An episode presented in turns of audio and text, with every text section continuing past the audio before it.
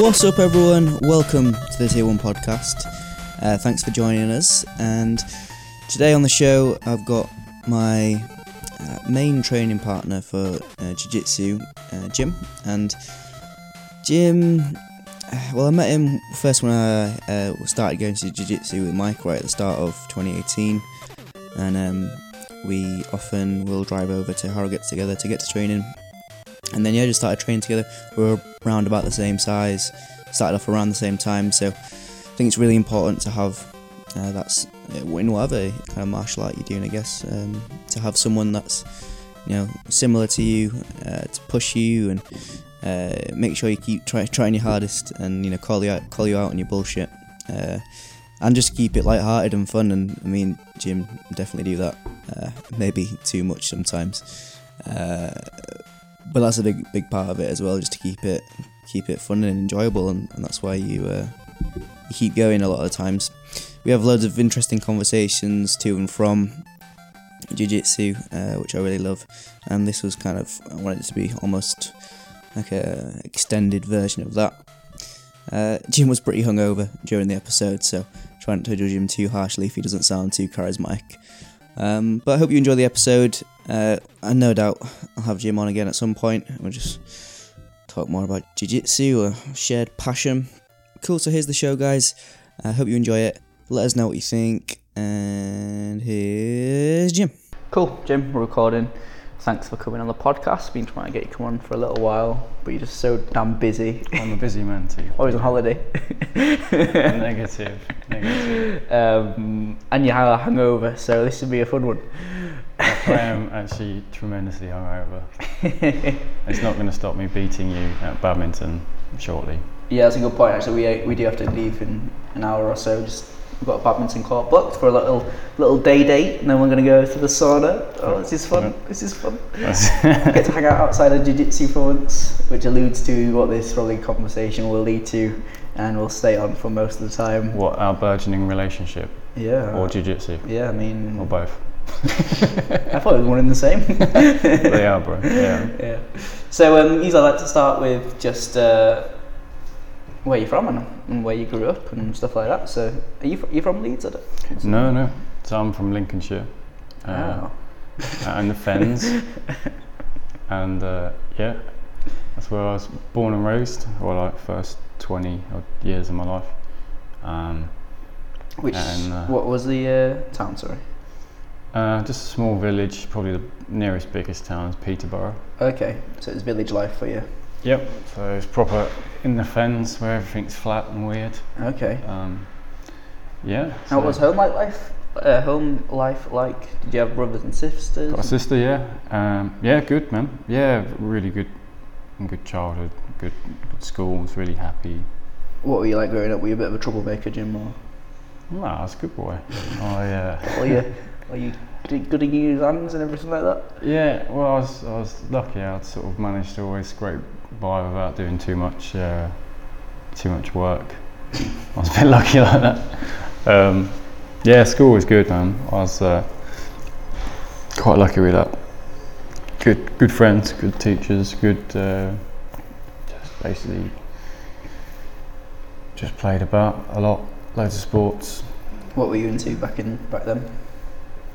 Um, athletics, rugby, cricket.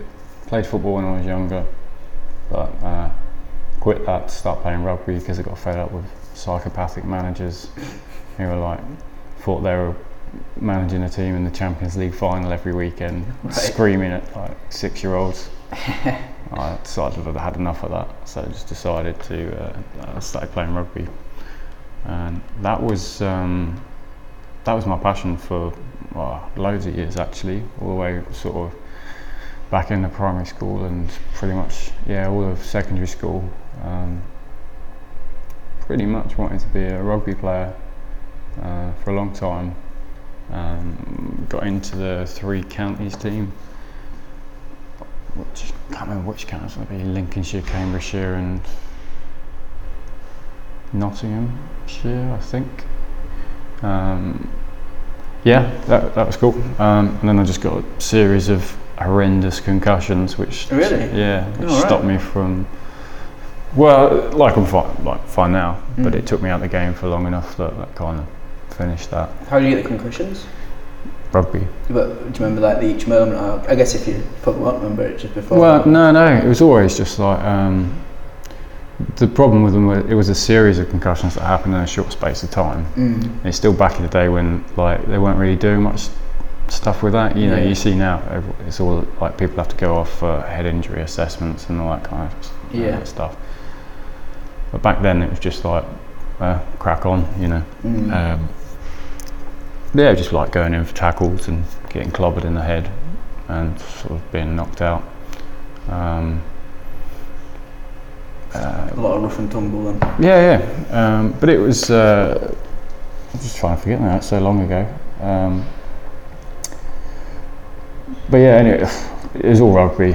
Anyway, series of quick succession. Like the last, the last one was uh, the last concussion was literally someone kicked the ball, and uh, I, I was in the way of it basically. Like hit me in the back of the head, and it just Oh. like sent me down. But it shouldn't have done, and that was the point when it was like, yeah, that's not right. You shouldn't be passing out that easily. Yeah, because once you've had one, isn't it like it's easier to get. Uh, Yeah, which is why now in the game, like you'll see like uh, internationals, uh, rugby players like after they'll like miss like two months if they've had like a really bad Yeah. concussion. Right.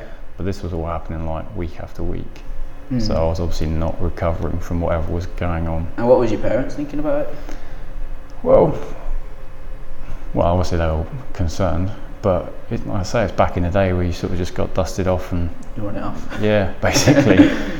um, but it was that last one where I just sparkoed when I got hit in the head with a ball that I basically like didn't really know what was going on. And when I sort of next thing I really remembered, I was in hospital um, getting assessments and stuff. Mm. And that's I saw this uh, consultant, and he was just like, "Yeah, it's not happening. So you've, you've got to stop basically because you're doing too much damage." How old were you then?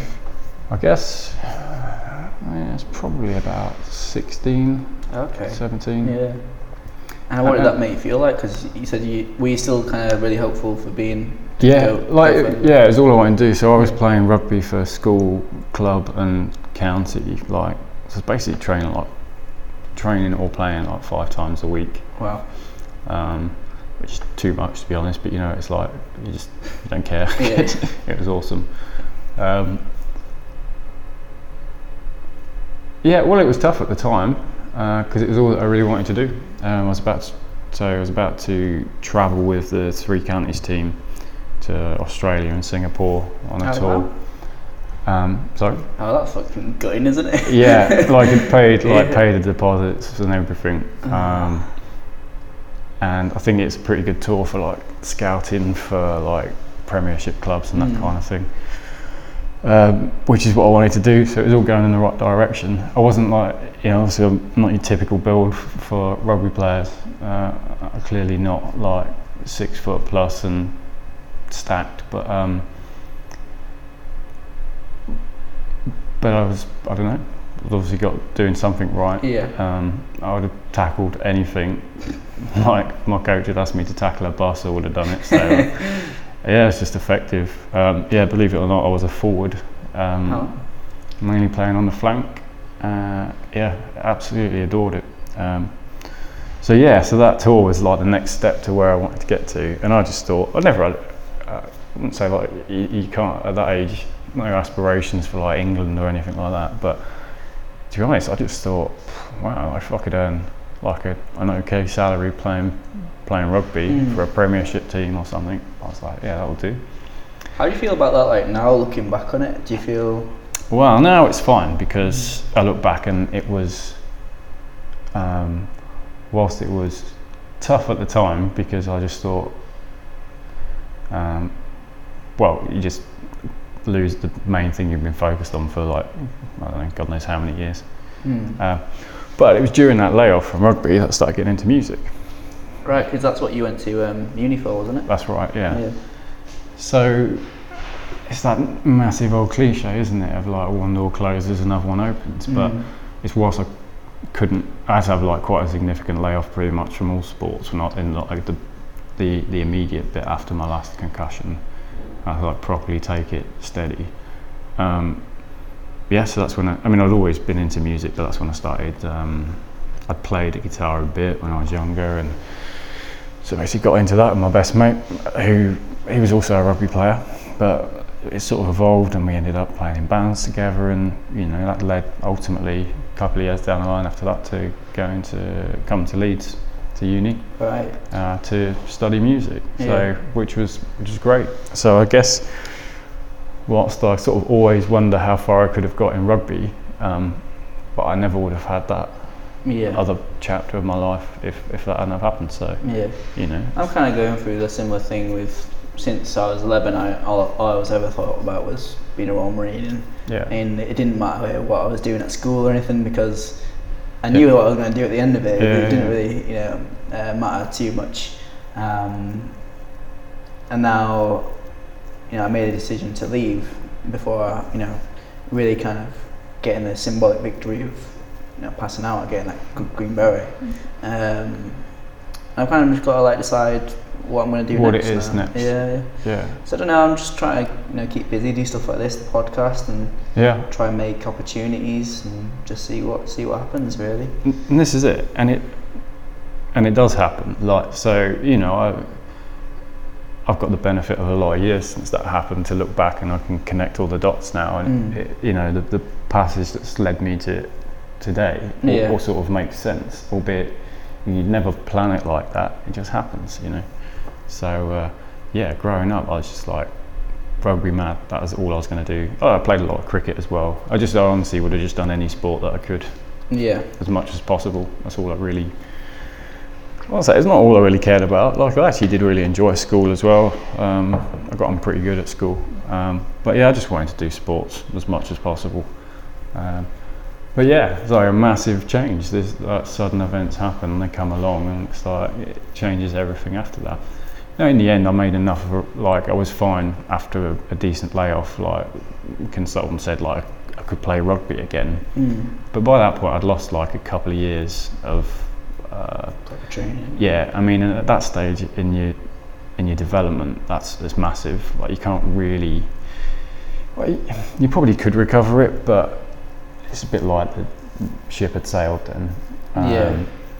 Lose a couple of years of like physical development and just game experience, you know Yeah. certainly like I could have happily uh, slotted back into like a club setup and just played recreationally but in terms of chasing that uh, ambition for playing like professionally that yeah that had gone so um, but yeah again like I said I ended up studying music at uni which was incredible really So absolutely how, adored it yeah, you say you kind of always had that interest in music. How did that start? Was it was it from like your parents and stuff, or was it kind of quite natural to you? Yeah, maybe. I, I don't really know. I guess. Um, I guess my parents were, were always so. Very, yeah, driving around in the car. They always have like the cassettes on and stuff. It's not that. I guess they were into music as such. Um, again, that was that was an evolution. As my best mate's uh, uncle was one of the biggest influences. Um, we used to babysit his cousins, and his uncle Andy had just got like the most obscene uh, record collection, just massive. It was honestly like an encyclopedia of music, Right. and we used to just hang out, babysit his cousins, and just pick our way through all these records, and it was just like a real. Uh, I it was just a massive adventure, like every time, and so yeah, he was a pretty big influence. Um, so I, I think I don't know, always had a natural inclination for this kind of stuff, art, music. And what were you listening to, kind of post injury, and you were kind of starting to get more into it?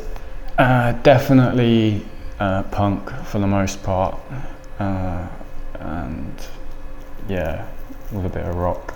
Um, they are very broad terms, but there's a punk band that I started out in originally because we were self-taught. So as soon as we'd learnt how to thrash out a few chords, uh, got got guitars with distortion, we were like, "Fuck yeah, this is great, let's go." Right. Um, and that was that. But you know, as I went on to university, you know, I was studying classical music, uh, Indonesian gamelan, djembe drumming, just anything. Like, Yeah. 'cause it's that classic, isn't it? When people say what music you into? Oh, I'm into everything. It's like it really is like that, you know. Mm. Um, but my, my roots are in punk, but it sort of evolved out of that to really just yeah anything. Um, So, what was your time like at uni? uh, misspent most of it. um, What what, uh, what year was it you were at uni? What, what year do you remember? uh, I think it was 2004 onwards. Okay. Yeah, up in Leeds. Oh man, it was great. Um, I didn't go into halls. Uh, somehow, me and all my best mates managed to get place, uh, placements in Leeds, which all of our teachers at school told us that was a ridiculous idea and it'd never work. What in the city centre? Uh, as in like degree, uh, like uni degree placements. Oh right. So, like you know, when you applying for unis, you have to have like a load of options. Oh, but you just put music. we all just put music in Leeds. okay. Uh, all right. and yeah. like, there's maybe like Leeds Uni, Leeds College of Music, or Leeds yeah. Met. Yeah, and our teachers were like, "Yeah, it doesn't work like that. You, you've got to think about other options." We were like, "Well, that's what we want to do. We're going to live together and study music." Yeah. Yeah. and it fucking worked out. so we didn't bother with like halls of residence. We um, we just hired a house in uh, uh, Woodhouse. It was, which Oh, is an absolute shithole, and uh, but we didn't care because it was like it was really awesome having our own place. Yeah. Was just, that the first uh, time you were kind of living away from your parents on that? Yeah, um, and we just got it set up so we could just like we were playing music, recording music all the time, and it was great. But yeah, Woodhouse. I still, I went for a bit of a nostalgia drive around there, and it still is a shithole. Um, we hadn't been there long. It was a real like a roller coaster time. So I think it was like the second day we lived there, they like closed off the streets. they were recording an episode of some um, soap opera there, and we were like, oh my god, this is great! We're, like in the city, and this is just like this is totally normal. This is just what happens all the time. and uh, it never happened again in like the whole time we were at uni. Um, and then like probably like another few weeks down the line, police knocked at the door to tell, tell us that a uh, well some limbs of a prostitute who had been murdered and sort of dismembered had been found in the woods out the back of the house and just wanted to ask us if you know if we had heard anything or knew anything about it. And we were like oh shit. This is not so cool. Um, but yeah that, so uni was was awesome man. Um, So were you going out a lot of the time? Yeah, fair bit going out, staying in. It's probably like when you live with your best mates, you kind of didn't need to go out so Mm. much. But yeah, we would. Um, I mean, it's insane when you look back. Sometimes you'd have to like a couple of lectures a week, and you'd spend the rest of the week uh, just drinking, eating, staying up all night, and then maybe miss like one of the two lectures that you've got. it's, it's terrible, really. But um, it's a pretty formative part of your life. I don't, you know, I don't regret that time spent. It's, Yeah. uh, it's pretty cool. Um, but it definitely could have been more productive. Mm. Yeah. Did you did you do anything outside of your lectures? Did you carry on any sports or anything? Uh, yeah, I was just mainly doing quite a lot of running at the time. All right. Um, just used to hit up the canal paths um, and just, yeah, taking on way more than I could, getting shin splints all the time. Mainly because I was like really fat and out of shape from being at uni. um, yeah. Uh, and quite a lot of, uh, I did a lot of rock climbing Oh, yeah? and um, mountaineering's a strong word, probably hill walking's probably Right. more like it. But yeah, me and my mate used to like drive up to the Cairngorms and stuff like that and Ah, uh, cool. do a bit there. We had a few, uh, couple of close calls actually. Actually, one was on Pen-y-ghent, um, which is obviously not in the Cairngorms, just just north of here.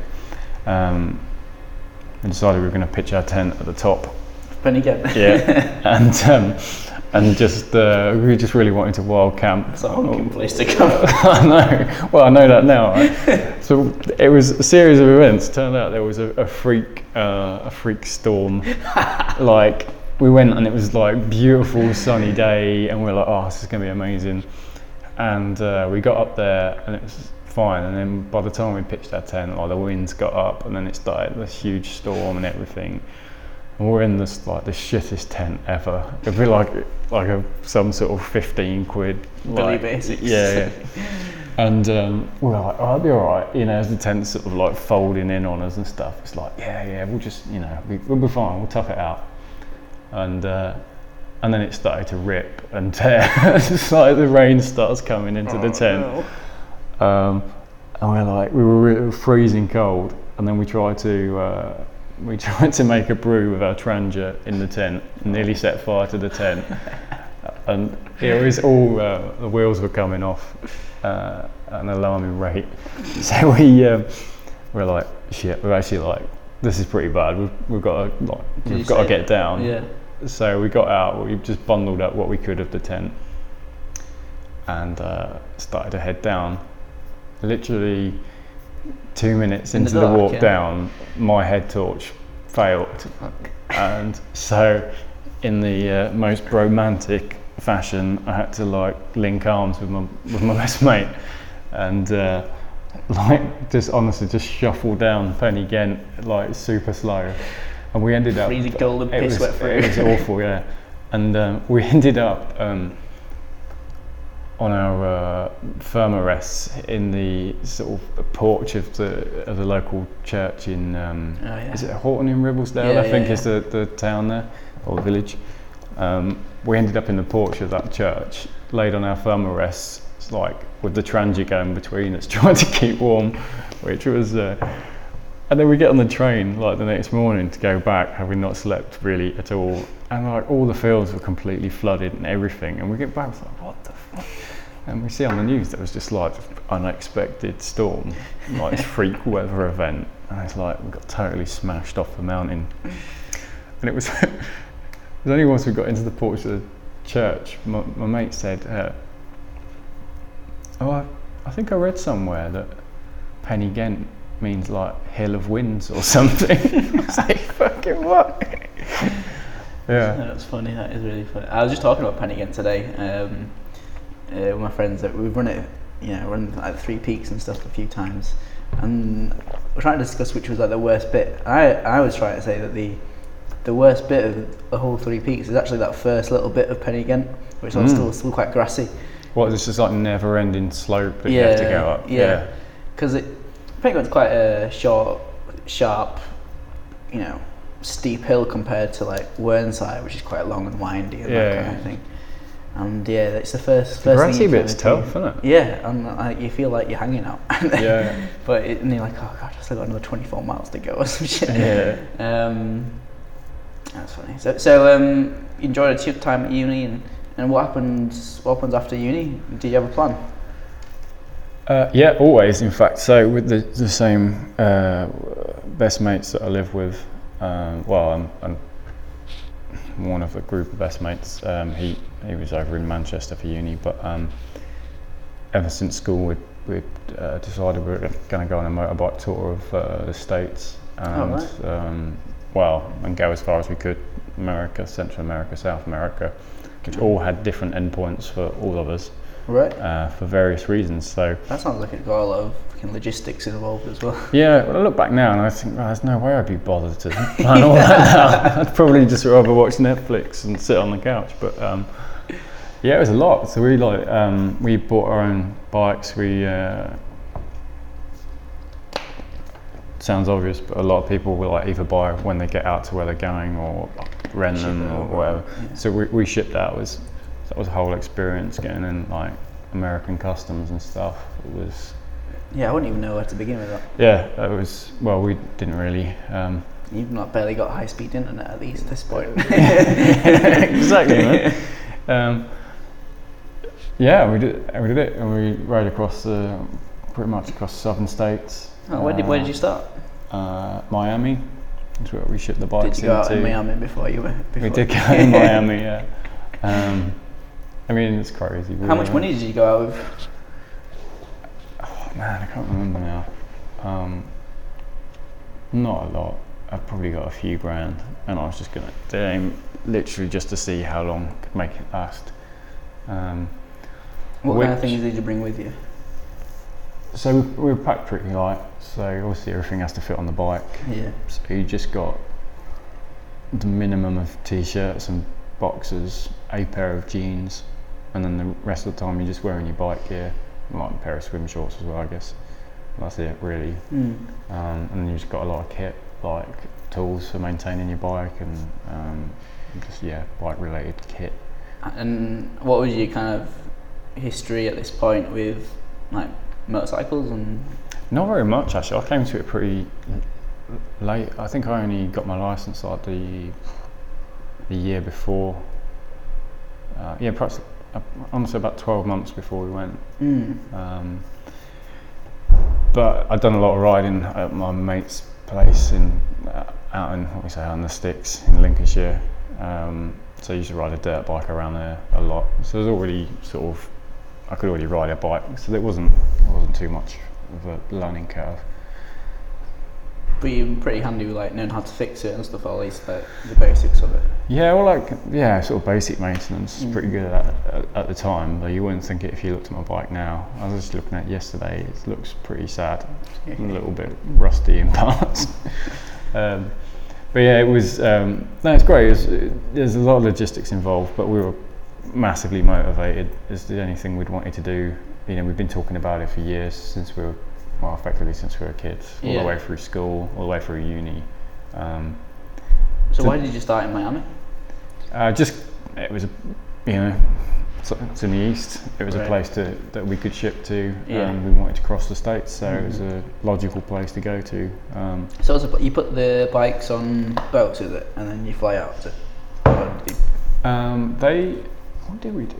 No, we uh, we flew them out. Okay. Uh, I can't remember what that cost now. Probably more. We just seemed to have money at the time. We'd all just like worked factory jobs for months, Right. and you know, with the luxury of living at our parents and not really paying much to live. So yeah. we're just saving loads of cash all the time. Um, yeah, it was great. I remember at American Customs, this guy being like, the customs official. I mean, they're just customs in America. They're just so unbelievably aggressive all the time. Especially at that time, I bet as well. Yeah, and it was uh, so we're just uh, you know we go. Um, we were just trying to figure out how to get our bikes out of customs Yeah. because we just sort of like got a cab there and rolled up and was like, right, wanna can we get our motorbikes please? And he starts telling us about a whole bunch of different forms that we're supposed to have. Of course, we ain't got a fucking clue. We're just kids, just Yeah. wanting to get our motorbikes. We're like, oh, okay, right. Can you tell us which ones? He's like, get back from the booth. Yeah, but we don't. You just, you just told us we need these forms. What, what do we? Uh, what, where do we get them from? And he, but it was like, and then he's, yeah, get back, get away. it just escalates so quickly to the point where we just like, we just need to know, or we don't know what you're telling us. We don't understand this. And he's just like, I will impound your vehicles. We're like, oh Christ. So we ended up, we go back to this shitty Days Inn motel in Miami where we were hanging out waiting.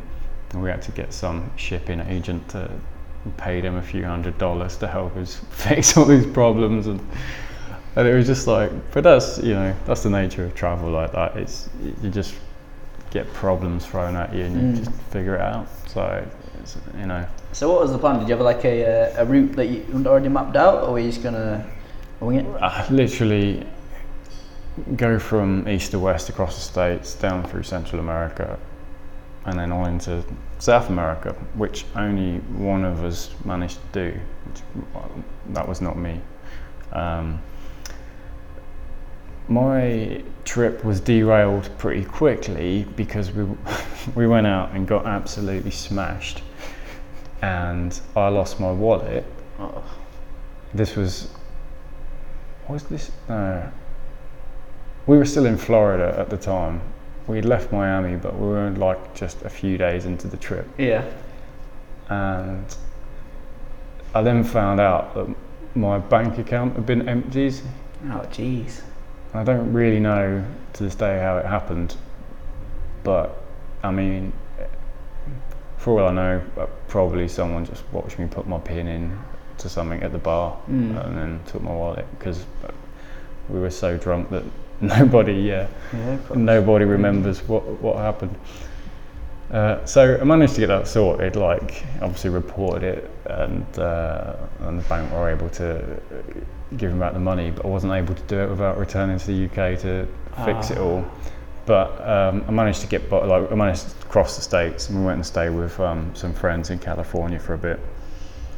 So I flew home from LAX after crossing the states. Um, We just fucking gutted at this point. yeah, that was a pretty uh, a pretty difficult time. yeah. Um, and then yeah, flew home, sort of fixed everything, and then um, I sucked because having like family had thrown like a big like going away party and stuff, and then it's like not many weeks later, I'm like, Hey guys. hi, I'm back. so I just sort of kept my head down. I think I was home just for two weeks, uh, fixed everything, and um, I had, I had to ship my bike back because I was just like, I don't know How you can yeah. yeah. how we could get around all of that. So the bike tour bit came to an end for me. But that seems to be the theme of the stories I'm telling you. Um, one door closes, another one opens. I got a flight back to um, Mexico City and decided that I was just going to backpack for Oh yeah. as much as the my remaining money, having just bought a load of extra flights that I wasn't intending on doing. course, yeah. But I was like, right, I'm just going to go and backpack and see how far I can take this. Was Mexico City like now you like you think of it as being almost like a bit of a dangerous place and like was it still the case back then? Mm. Yeah, I mean, it was it was cool, um, but there were definitely parts that uh, like locals would just be like, "Fucking don't hang around here after this certain hour." Like, Right. you know, not cool. How come you picked Mexico City? Just because you wanted to Uh, see Central? so the guys who had left, who were still on the tour, had continued on into Mexico. Were So the there. plan at the time was I flew back and was like, right, well, I'm just going to backpack and I'll just sort of keep meeting up with you. Um, and we'll just, yeah, and that's how it'll work basically. And that's the easiest way to deal with uh, l- less money, no motorbike, all the rest of it. Yeah. And um, we, uh, so it's great. So they, we said, well, I was like, all right, I'll be in Mexico City on this date. And they're like, cool, we'll be there or thereabouts. So we met up and it was, um, I think we, what did we do? So we hung out for a bit in Mexico City and then we went on to a place called Oaxaca, which um, was, yeah, that was awesome. And I fixed myself up in uh, a youth hostel there and um, and it was cool. And so basically, I was uh, so I said to the guys, right, I'm now going to be here. I'll see you in like two days or something. And so they rolled into town. We met up, and I'd started to have some like to chat a little bit with just people that were chilling at the hostel and getting to know people and um, recounting my tales of woe from my bad behaviour and losing all my money and and then the boys got into town and I went and met up with them and I just had a realization that we uh, it was just too difficult like the beauty of uh, overland travel independent overland travel like with a motorbike or, or a car or however you're doing it is that you can go anywhere anytime like Yeah. on your own schedule and I realised you know the intention was right but by me saying being restricted to bus stops or train stops or whatever I was going to Mm. use I was having to say to the boys right I'll be at this specific location at this time I was like that's never going to work for them like that's not cool that, that puts pressure on their trip to all of a sudden like oh shit we need to get like an extra 300 miles done today Yeah. just so we can get to Jim in this other location. So we met up and had a few beers, and I just le- left some like some some nice people that I'd just been chilling with at the hostel, and met with the boys. We had some beers, chilled out, got some food, and I just had this realization. I was just like, yeah, I've just got, I've got to bring this to an end. Like I've got to let them do the trip that they're supposed to be doing Mm. and I've just got to crack on on my own. Um, so I just agreed with them, just like, I'll see you when I see you, basically. Um, because it just wouldn't have been fair on them to keep them to my schedule. Um, and to be honest, like, well, you won't remember it, T, but uh, like we didn't have smartphones then, and we weren't just like WhatsApping each other. Like communicating was pretty difficult. Like you have to find an internet cafe and send them an email and hope that they'd read it, and it was like a massive headache. And it, Yeah. just trying to meet up in one place meant that you were spending most of your time just to trying to communicate and Yeah. organise, and that's not what you want to be doing, right? So that's what we did. And it's cool when they went off, and their experience was obviously became something different and evolved for them. Uh, two of them sort of made it down to Panama, and my mate Patrick ended up doing going pretty much all the way around South America, um, ending up with a Brazilian girlfriend and all the rest of it, um, which is yeah, but you know, in its own way, it's it's an awesome experience for all of us in in in the form that that took for, for each Yeah. of us.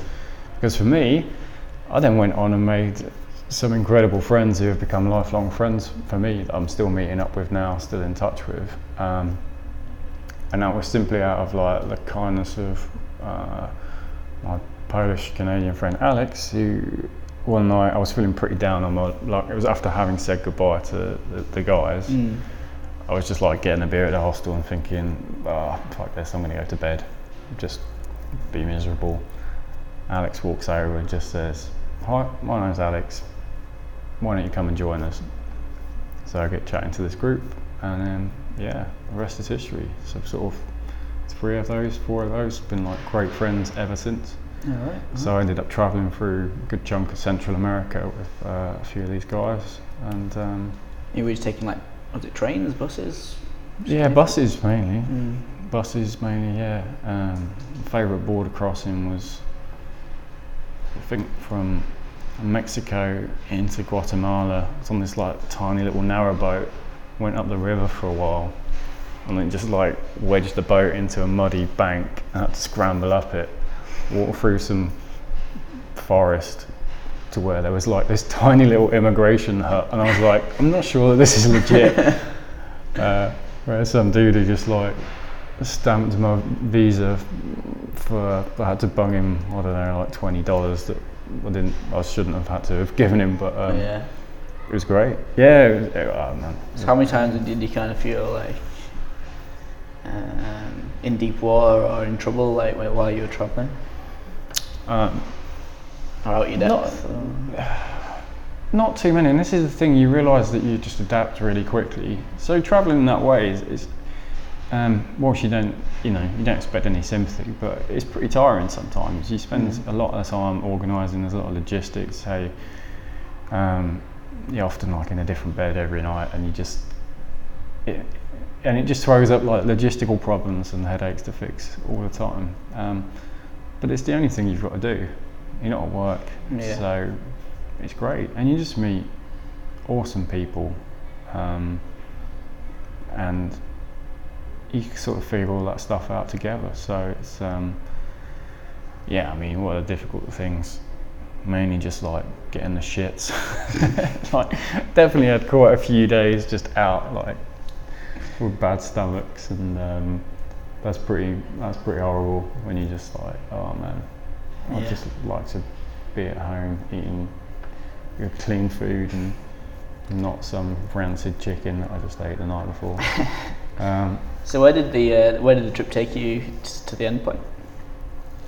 I I ended up actually just finishing the trip in Guatemala. I went from Mexico to Guatemala. I'd got plans to go on, and I was originally planning to meet up with a bunch of people um, in various points of South America.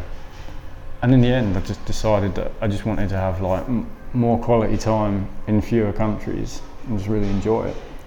So I spent quite a bit of time in Guatemala. Um, and that's ultimately where I flew home from. But I spent a lot of time trekking in the jungle and quite a lot of time just chilling at the hostel whilst there was just horrendous tornadoes and storms moving through. But it's great, man. You completely adapt. Like we live in such a busy way now. Like life is just work and juggling schedules. But when you don't have that to think about, like you really adapt and you have time just to sit and watch your day go by, and it doesn't really matter. you Yeah. it's beautiful. Um, So you flew home, and then did you have a plan then? Or like you got to start? yeah, well, so obviously I ended up ultimately coming home quite a bit sooner than I probably Yeah. wanted. But How, um, how long were you away for? I can't remember. I mean, I guess the whole period of time was probably only like across, I don't know, four or five months or something. All right, well, it's not a long time. Um, yeah, perhaps a bit less. Uh, we obviously the trip home in the middle. Um, yeah, and and you know I'd, I'd set off like, probably hoping to be away for a year, but it didn't matter, you know. And you know we've chat, chatted about your upcoming travel, and that's the thing. That's what I'd say. You just kind of have to embrace it. It changes shape for various reasons Yeah. you know, like getting drunk and losing your money, or uh, you just don't know. You meet people, you decide to go to a different place, travel in a different form. You might decide to stop and work somewhere that you weren't planning to, but you think it's cool and, it's, and you're enjoying it. But you just go with it because actually it really doesn't matter. Like, you know, I'd, I'd got this big plan I was going to do however many countries in Central and South America, and then I just decided, nah, fuck that. I just want to I really liked Guatemala, so I was just Yeah. like, I'm just going to stay here for a bit. Yeah. Um, What do you kind of think you gained from those months away? Do you feel like you came back well, with a different was, perspective or anything? yeah, massively. Um, how old would I have been then? Just finished uni, so maybe like 20 or something. Yeah. Um, so just for the, the bike tour bit, you know, the, the experience of just actually organising all that, the shipping of the bikes, the logistics, you know, it was a fairly big thing to take on. But once you've done all that and then suffered a few setbacks, even if it was entirely my fault, my own doing, it's like dealing with that. Um, you know, you've always just got you've got a choice about how you deal with something like that. I mean, I could have just stayed home and felt sorry for myself, but I was like, no, fuck it. Like I've now got much less money. I didn't have much to start with, you know, but I went back and made the most of, of what I got, and as I said, that led on to some amazing experiences and experiences and awesome friendships. Um, but going through all that, good times, shit times, um, and just all the experiences you have, like yeah, along the way, the people you meet, the time to sit and talk, and I don't know, just listen more than talk, get other people's perspectives on life, and it's it's really a massively formative thing. Um, it's like you pack a lot into that those just few months, you know. And at that age as well, up until that point, you've just been in education for your whole life. You've just worked, like studied, worked a bit, studied, been around the same people, same Yeah. routine for your whole life. And it just for me, it was um, it just opened my eyes a lot. Um, yeah, so that that's great. So you get home from that. Well, I certainly got home from that at that age, and honestly felt like I could do anything. It was just the best feeling because you've kind of done it then, albeit that it did change form and wasn't the trip I'd planned initially, but I'd still done it. Mm. And you know, to this day, try hard not to be someone that talks about doing something but but doesn't. You know, um, it's easier to talk about something, isn't it, and never Yeah. do it, and then be the person that's like, oh yeah, I always wanted to do that. It's much harder to make stuff happen, but when you do it, you just get the best feeling, and you're just like, right. I came back and I was like, fuck it, I can do anything. I can get any job. I can go do what I want. I just had this massive feeling of independence and achievement, I suppose. Yeah. Uh, and that's and that's awesome. And I, I guess now the ultimate subject, I guess we're always going to get to, is um, on a week to week basis. It's a very similar thing to jiu-jitsu because what is jiu-jitsu if it's not as just an ongoing series of problems and challenges that you have to figure out a way through, a way to overcome.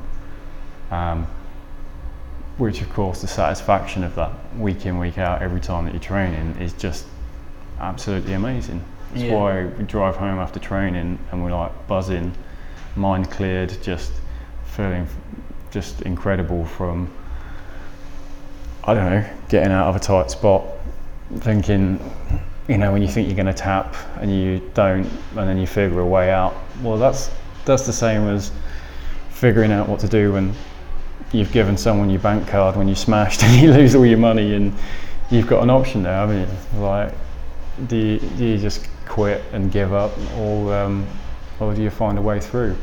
Um, so traveling gave me all that. Um, I'm no doubt that you're going to get some similar experiences from it. Um, and yeah, it's sort of that's where we where we go on. But um, I couldn't recommend it enough.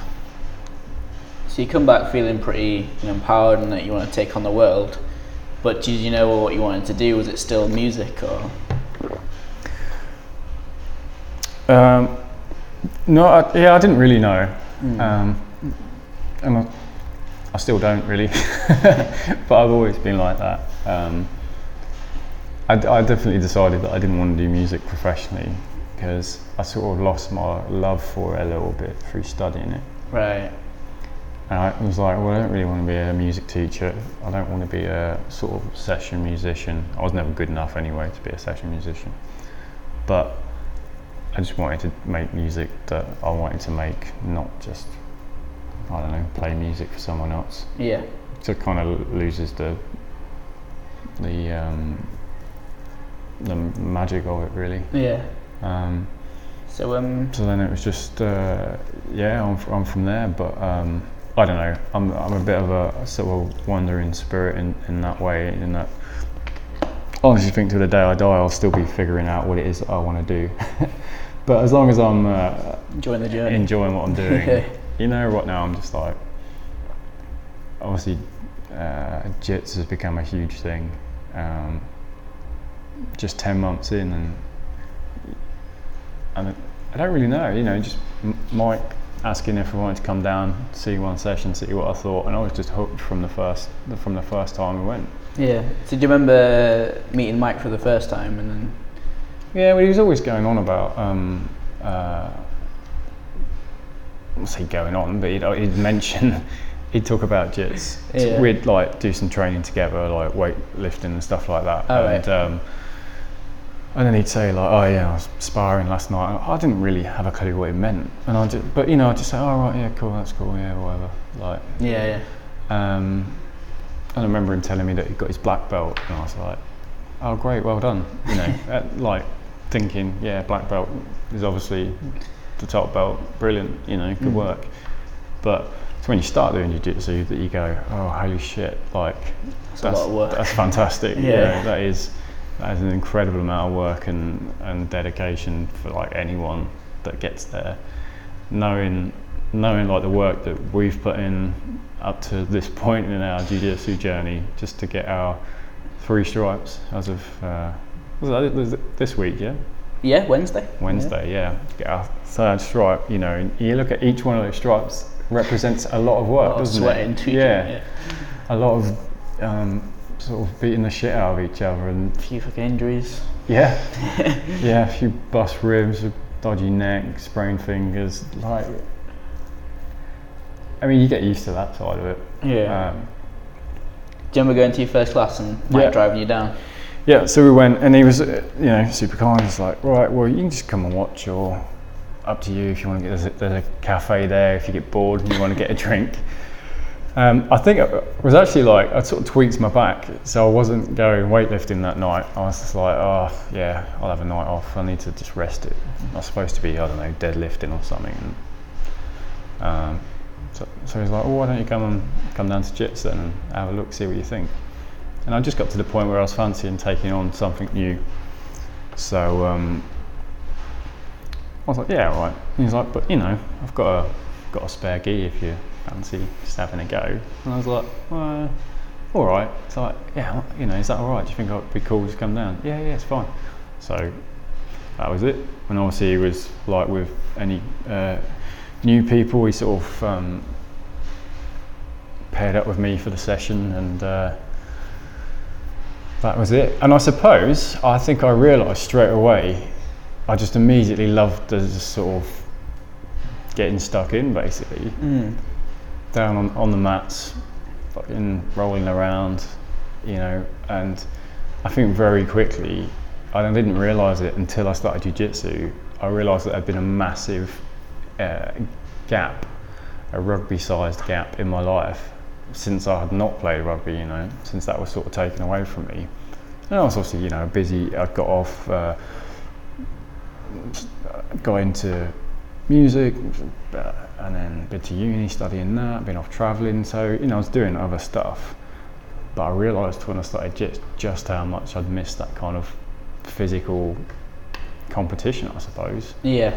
Um, and I, yeah, it's like a whole part of me that I'd had for like I don't know, 20 years of my life, a bit less, 18 years of my life, and uh, that was just done after a few injuries, and I sort of didn't really replace that. I replaced a lot of the time it took with another hobby, which was music.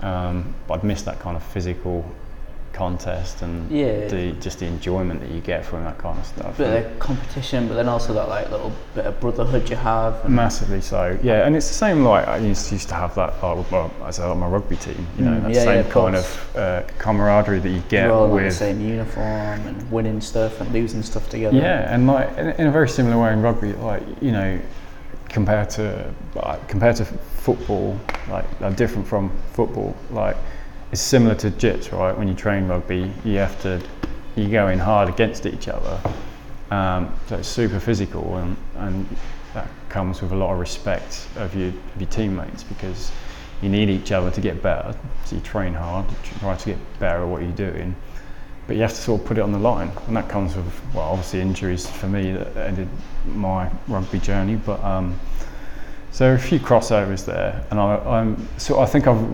I look back now. I sort of didn't realise it at the time. I was just sort of thought, wow, this is brilliant. I'm coming like Mike. Is it all right if I come again? Yeah, Yeah, yeah. of course you can.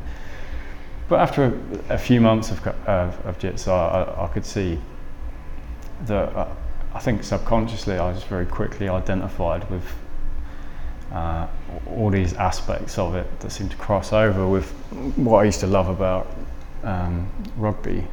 so it's, it's really it's independent from the sport itself. Uh, well, it, it comes from the sport, but they're actually like probably more like values that you're actually looking at. You know, there's these um, just what we're talking about there. It's, it's the nature, it's the way you train with your team. It's um, what you start to get out of it is is huge. Um, and it's funny now, like just ten months in, it'd be interesting for us to have this chat in ten years, right? But um, Mm. ten months in, I just think it's just amazing how this has just come into my life, and from me just coming down like perhaps once a week for a few weeks, and I'll be like, oh, I still need to fit in my weight training and doing all this, and then after a f- couple of months or so, I was just like, nah, I'm just just doing jits really, Yeah. just sacking all that off, and I remember when uh, you got your second stripe, and uh, Lewis said it really well. He was like, "This person, I know he's constantly thinking about jits all day, every day." Uh, That's right, and man. I'm like, "Oh, it's definitely Jim," and then calls you up and gives you. a I do remember that. Yeah, I remember that uh, really well. Um, I do, and yeah, I do get quite philosophical about it, which is um, probably boring for a lot of people to listen to. But um, but I will today because I'm really hungover. and I always get more philosophical when I'm hungover. But for Uh, me, I think like I have to almost be in that little little tribe and and be a, be aiming for stuff. I mean, there was um, almost the only time of I've not been doing that since I was five was a six months interlude between leaving the Marines and starting JITS. And in that time, I started feeling obviously I was I was already a bit depressed because I, I had to leave. Yeah, yeah. And um, but then like all I was doing was just spending ludicrous amounts of money on going on nights out and just buying loads of drinks and just getting fucked up and trying to look for something. yeah, and it's got its place, hasn't it? But it doesn't. It doesn't lead to happiness. Yeah, it doesn't. It's it was You can. you don't kind of feel you know. fill that hole of what you're looking for with Yeah. I mean, look at me today. I'm absolutely hanging. As is, uh, there is a time and a place for it, but that can't be the basis of what you're doing. I, Yeah. I, I mean, perhaps it can for some people, and they're perhaps made of better stuff than you or me. But I, I'm the same, and I, I look back, and it's, it's similar. Whether it was in like my rugby team, or in fact, like the bands that I played in, there's always been some sort of collective nature where I've been with a group of people working at something, trying to get better, trying to improve, Yeah. and sharing that exper- experience with the you know the people that are around you. Um, yeah, I, I need that as sort of like that. Absolutely has to be the foundation for me um, of of everything that I'm doing, and but I feel that massively since so since I started JITS. That's like really filled a big gap that I sort of hadn't realised was there. Um, and I think, uh, well, we chat about this a lot, don't we, on, on our many journeys to and from training. But it's like I really do believe it. Well, I like to believe it makes you a better person, Yeah. but um, I guess that's for that's for other people to judge. But um, I certainly feel better in myself. Um, Jiu-Jitsu seems to solve a lot of problems, like more because it stops. It just helps you to deal with day-to-day shit. Like when you're rolling, you don't think about anything, do you? No. Other than the absolute moment that you're in, and you can have had the. Ah, sh- shit, I'm getting choked. Yeah. Oh, shit, don't, don't take Oh, Jim's taking my back again for like the 17th time in this roll. Is this like in your dreams? Or? Oh god, he's mounting me again. it must be so frustrating. Um, but you just don't think about anything. You can have had the shittiest day at work and be super stressed and busy and just feeling sorry for yourself because you think, oh god, uh, boy, I'm tired, I'm stressed, and blah blah blah, and all that kind of complaining shit that we do, whether it's outwardly or just in our heads. Like, Mm. and you go to jits and you roll and you just don't think about anything other than what you're doing. And that's why you drive home with a massive smile on your face, feeling like just, Talking just about jits for another 30 minutes. yeah, and just feeling like just that weight has gone off your shoulders and your head's clear and and it's just beautiful. I just I, and I'll just struggle short of you know injury stopping me from doing it. Kind of like it's a bit of a drug, isn't it? You, Yeah. you get addicted to it, and you just think I can't now imagine that not being part of my life. Um, I can't reasonably see why I would ever give that up, really, because. Yeah. Um, no, I mean, and the crazy thing is like you know when I share with people, non-jits people that I do it, you often get f- funny looks because a lot of people uh, see it as like a early midlife crisis kind of like Mm. why why would you do martial arts? They just think of I don't know. Taekwondo or Yeah, people just kicking boards and shit like that. Yeah. Um, but I just, I don't know, man. Like, how can you, how can you not? Um, yeah, how can I don't know? How could you give that up? Yeah. Once it's there and you feel the benefits, yeah, it's got the obvious benefits of, it's it's great fizz and, it, you know, it's a decent workout when you're rolling hard and. But I think it. Uh, I, I realised really early on it's like it's much bigger than that for me Oh yeah. like it, it and that's uh, like I say that's the sort of that's the philosophical side of it like but it's it's a thinking sport as well like it's not like I think one of the differences from rugby obviously you can be a really talented um, rugby player really smart intelligent strategic player uh, that understands the game inside out but you can go a long way with just being fast and absolutely stacked and just smashing through Right, people, right? yeah. Um, that's only that's got a limited utility in jits, right? I mean, it makes a difference at the beginning Mm. if you're like much taller than everyone else and absolutely ripped. Flexible as fuck or something. Yeah. But there comes a time, doesn't it? It's got it's got a limited utility. And actually, once you start learning jits, you realise that, that that can be defeated, and and that's where the the mental game comes from, and that's where you, I think it's uh, something you can kind of improve a little bit, like just thinking about it outside of uh, outside of training itself, you know. Um, uh, yeah. So I think that what we were talking about just a moment ago, though, like the the team nature of it.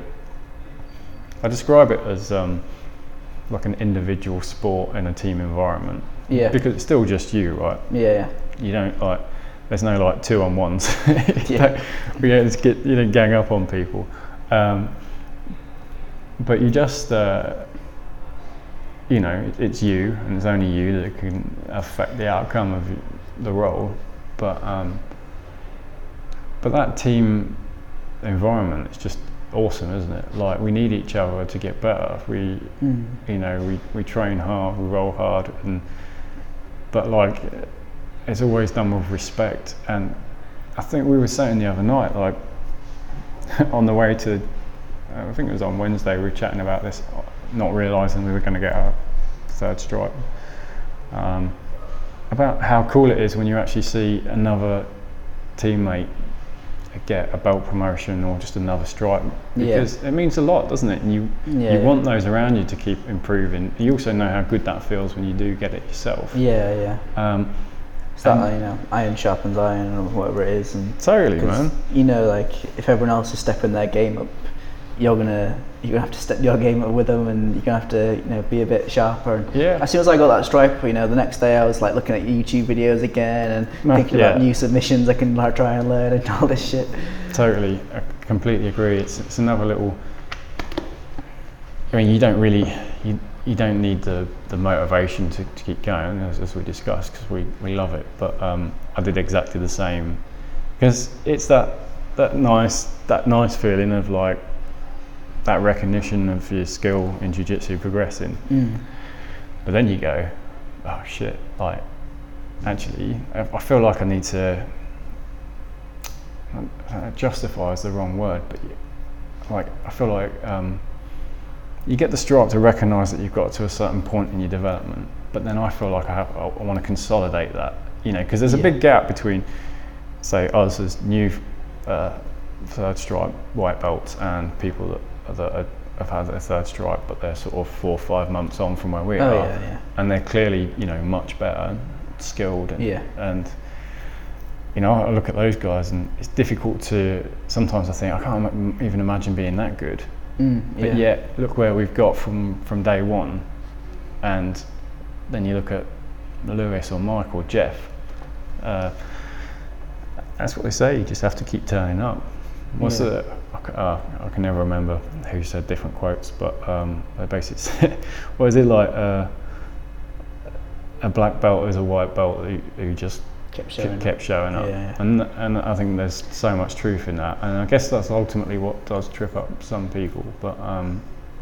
and time will tell if we get that far. But uh, but we were saying the other night, it's it's not. I don't really have a black belt as some kind of ultimate goal for for me. Um, I'd obviously love it. It'd be incredible if I got there, but it, it's it's so it's so far away and so so remote as a sort of. It's, it's almost impossible to actually imagine it. When you see how much work you have to put in just to get your next stripe on your belt, to be that many belts ahead as a black belt, it's there's so much that life can throw at you eh, en route to that that I, I don't I don't stress myself thinking about Yeah. whether I'm going to be a black belt or not because actually whilst the getting a, a new stripe on your belt or maybe you know I don't know maybe at some point next year we get a belt promotion to blue belt um, they're obviously they're really amazing moments and really important moments in your jiu-jitsu journey but um, you know we know the real pleasure in it is just turning up Yeah. as many times a week as we can possibly get and rolling. Yeah, and you really that's that's what you do it for right? Yeah, it's it's never really getting that. You know that that recognition is great, but it only lasts you know the day or so, and then you're back in the back into it, yeah. And um, you're still getting crushed by everyone. yeah totally. And uh, but that's that's the beauty of it. Um, it's definitely I think without doubt it's I've experienced it as one of the most leveling and humbling sports that I've ever done yeah, um, you know, you, like the first time you walk into the club and I don't know. You, when you when you first start sparring, you just think, as as you do, it's a human instinct. You you sort of size someone up and think, I don't know, you're smaller, about half my weight. Mm. Presumably, I- should be able to get the better of you without too much trouble. Yeah. And then some kid absolutely kicks your ass, and you're like, fuck, Yeah, yeah. that's awesome. For me, it was uh, my first session was uh, take, uh, went, went with uh, Luke, um, Yeah. and he's obviously he's a four stripe white belt at the time. Yeah. I'm coming in doing a lot of martial arts before, not like floor grappling, but it's a lot of like clinch and stuff in Thai. So I thought, you know, what, I know kind of basic concepts of position and hold and that kind of thing. And um, you know, Luke's at the time 18 years old, ginger, like gangly looking, thin as a stick. I'm like, I got this. It'll be okay. He's only a four stripe white belt. How much can he know? and then for probably following like six minutes, he got tapped out about 100 times or something, and strangled to death. and, and you've got no idea what's Yeah. happening to you or Yeah. how, how they're moving like that. Um, yeah, exactly that, And, man. know, hooks are in then. I mean, Well, you've got two responses to that, and I think um, I think it's possible that some people struggle with that. Um, you know, in, in an ego way, mm, because that's I mean, it's, that's what I mean. It's a fucking leveler, right? Because if you've got a big ego, that's going to be difficult for you. Um, so your choice is to either learn to accept that and deal with that, and park your ego and realise that you're not just going to roll up and smash everyone. yeah. Um, And that's like no matter how big you are, strong you are, whatever Yeah. in the past.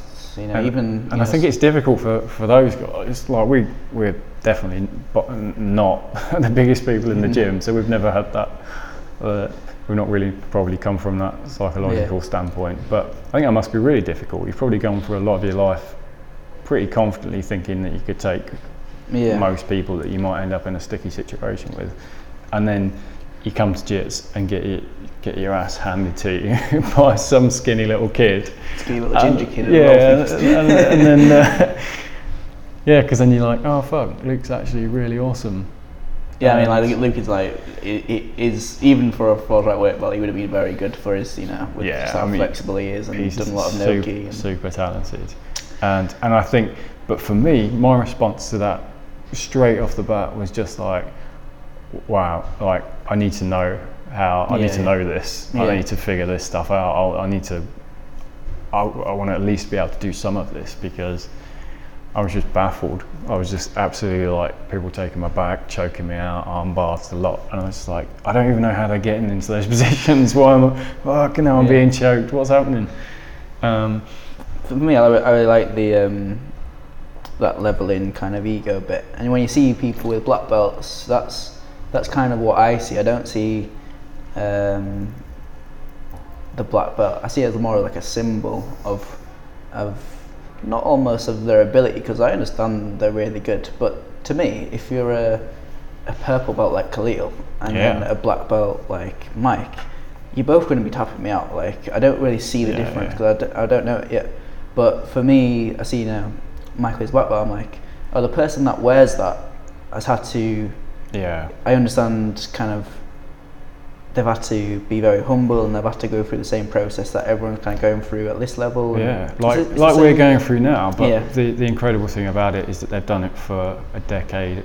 Probably, I think maybe Jeff was how many years? 14 years, 14 years to his yeah. black belt. Yeah.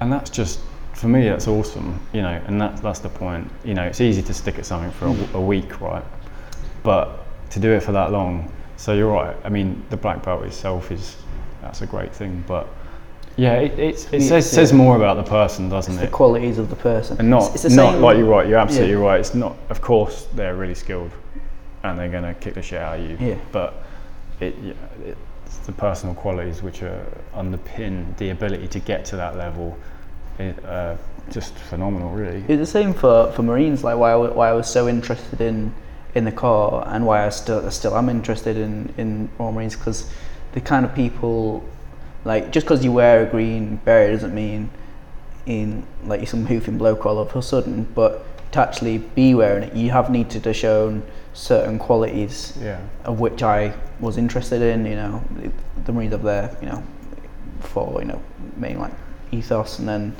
whole underpinning ten qualities apart from that as well, and they kind of really resonate with me. And like you speak to Mike, who's obviously done both, you know, all Yeah. Marine and Jiu-Jitsu black belt. Yeah, what And- a dick. Yeah. Keep his achievements to himself Yeah. once, alright? yeah, take that ego away from it. um, No, sorry, and you know, he's Yeah, like, I, I was. I was talking to him a, a lot before I, before I joined, and he was like, you know, the qualities you need to be a marine and the qualities you need to just be a good person, they're almost exactly the same. And Yeah. and then and he's like, those are the same qualities you need to be good at jiu-jitsu. It's the qualities that kind of underpin whatever it is you're going to do. Don't worry about, you know, all the other bullshit that's going on. Just focus on those qualities, and you'll you'll find your way through the rest of it. Yeah. And there, tea lies that whole bigger fucking message that comes out of JITs and these things we're talking about is that is exactly how it maps over to life, isn't it? Mm. Because, yeah, these these are these important fundamental qualities that underpin like jiu-jitsu and all the people involved in it. But that's where I see it. I've definitely had like tough days since starting jiu-jitsu when I honestly have like actively thought to myself about jiu-jitsu in resolving whatever problem it is that was in front of me. And um, and I think yeah I think go back a while and I think about this issue whatever it is like work life just usual you know week to week stress. I think that might have stressed me out more or I might have not been able to handle that and you know I'm far from perfect. You know, still still get stressed, but um, but JIT, uh, JITS toughens you up, and it's like it's just not really the physical sense that I'm that that I'm talking about. It's it's the mental side. It's it's week in week out dealing with tough situations on the mats, Yeah. and you, you build up so much more resolve and ability uh, to be resilient that I think that does that massively translates into life and does help you deal with whatever you, whatever you face. You know, at least in a in a in a better way than you probably would have done before. I think. Absolutely. I think we'll um, end it there because we've got some badminton to be playing. Continue on the epic saga of our competition. Obviously, I'll win. Um, well, it's going to be embarrassing when you lose against an older, hungover person, isn't it? I don't, I don't know what, what you mean. I mean, I never lost against. do you know what I mean? Right, yeah. Um, there's loads more I actually wanted to talk to you about, so maybe we'll do this again in a few months or something. And Yeah, it'd be a thanks for pleasure. coming on, Jim. Cheers. Thanks, mate.